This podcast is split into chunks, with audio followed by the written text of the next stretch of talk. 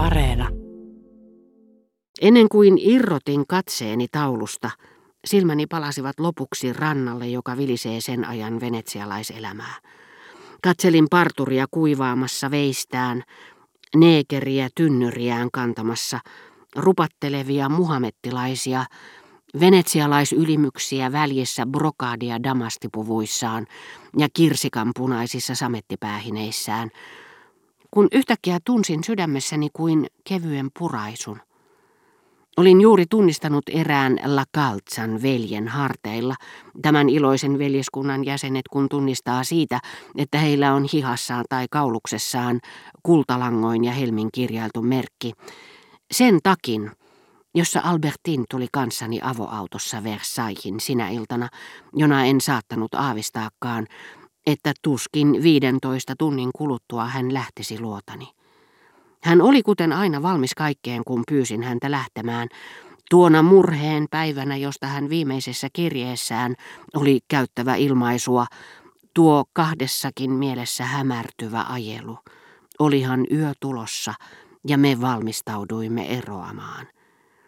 Ja niin hän oli heittänyt harteilleen Fortunin takin, jonka oli seuraavana päivänä vienyt mukanaan, enkä ollut sitä sen koomin muistoissani nähnyt. Juuri tästä Carpaccion taulusta Venetsian Nero oli ottanut sen. Tämän La Calzan veljen hartioilta hän oli sen irrottanut verhotakseen siihen niin monet pariisittaret, joilla ei tietenkään ollut aavistustakaan, niin kuin ei minullakaan tähän asti, siitä, että sen malli näkyy ylimysten ryhmässä etualalla, taulussa Gradon patriarkka, eräässä Venetsian akademian salissa. Olin tunnistanut kaiken. Unohtunut takki oli palauttanut minulle sen miehen silmät ja sydämen, joka sinä iltana oli lähtevä Versaillesin Albertinin kanssa, ja minut valtasi joksikin aikaa samea ja ennen pitkää häipyvä halun ja alakulon tunne. Joinakin päivinä emme äitini kanssa tyytyneetkään Venetsian mestareihin ja kirkkoihin, ja niinpä kerran, kun ilma oli erityisen kaunis, me matkustimme Paadovaan saakka, nähdäksemme taas hyveet ja paheet, joista Suon oli antanut minulle jäljennökset ja jotka todennäköisesti vieläkin riippuivat Combreen talon lukuhuoneen seinällä.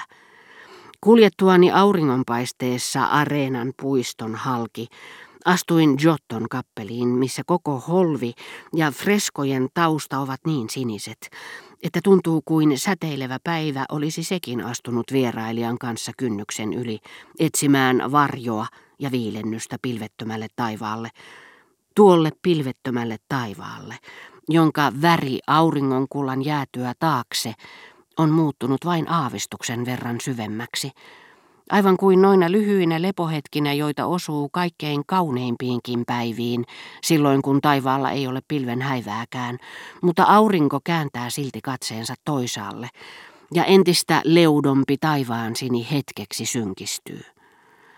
Tällä sinistyneeseen kiveen siirretyllä taivaalla lenteli enkeleitä, jotka näin nyt ensimmäistä kertaa, sillä Suon oli antanut minulle jäljennökset vain hyveistä ja paheista, ei freskoista, jotka kuvailivat neitsyön ja Kristuksen historiaa. Enkelten lento antoi minulle taas saman vaikutelman tehokkaasta, kirjaimellisesti todellisesta toiminnasta, jonka armeliaisuuden tai kateuden eleet olivat luoneet. Niin taivaallisen hartaasti tai ainakin lapsellisen kiltisti ja huolellisesti, kuin ne liittävätkin kätösensä yhteen. Enkelit esitetään areenassa aivan kuin erityiseen, todella olemassa olleeseen lajiin kuuluvat siivekkäät, joiden on täytynyt esiintyä raamatun aikojen luonnonhistoriassa.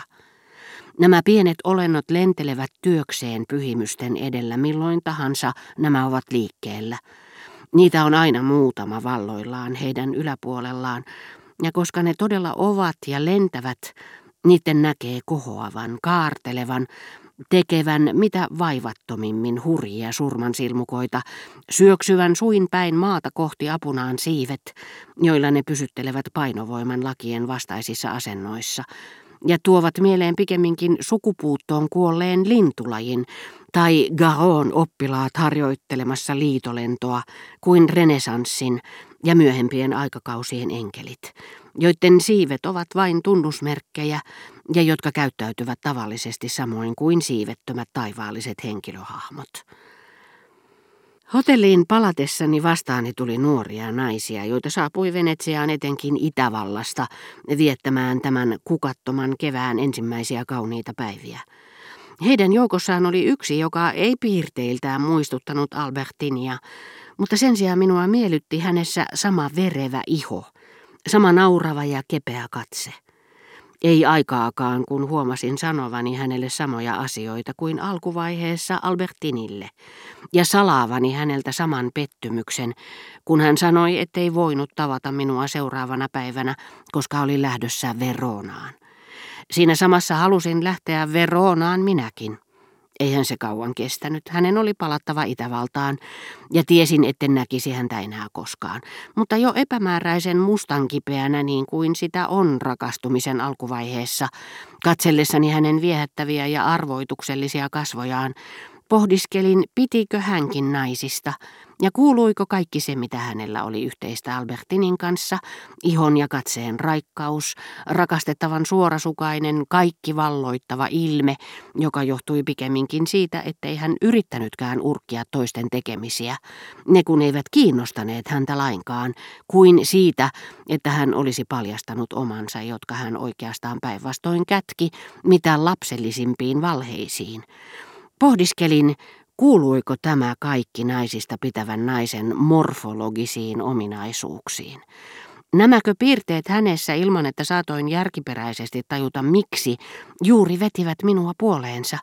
Huolestuttivat minua, ehkä viehtymykseni syvempi syy piilikin siinä, että meitä kiehtoo se, mikä aiheuttaa meille kärsimystä. Nekö soivat minulle tytön nähdessäni niin paljon iloa ja murhetta, niin kuin joidenkin seutujen ilmanalassa näkymättömät magneettiset virtaukset, jotka tekevät olomme niin tukalaksi. Ikävä kyllä en saisi sitä koskaan tietää.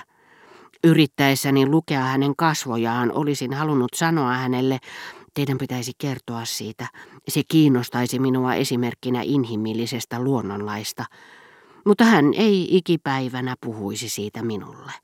Hän paheksui jyrkästi kaikkea, mikä muistutti tuota pahetta, ja suhtautui erittäin viileästi naispuolisiin ystävättäriinsä.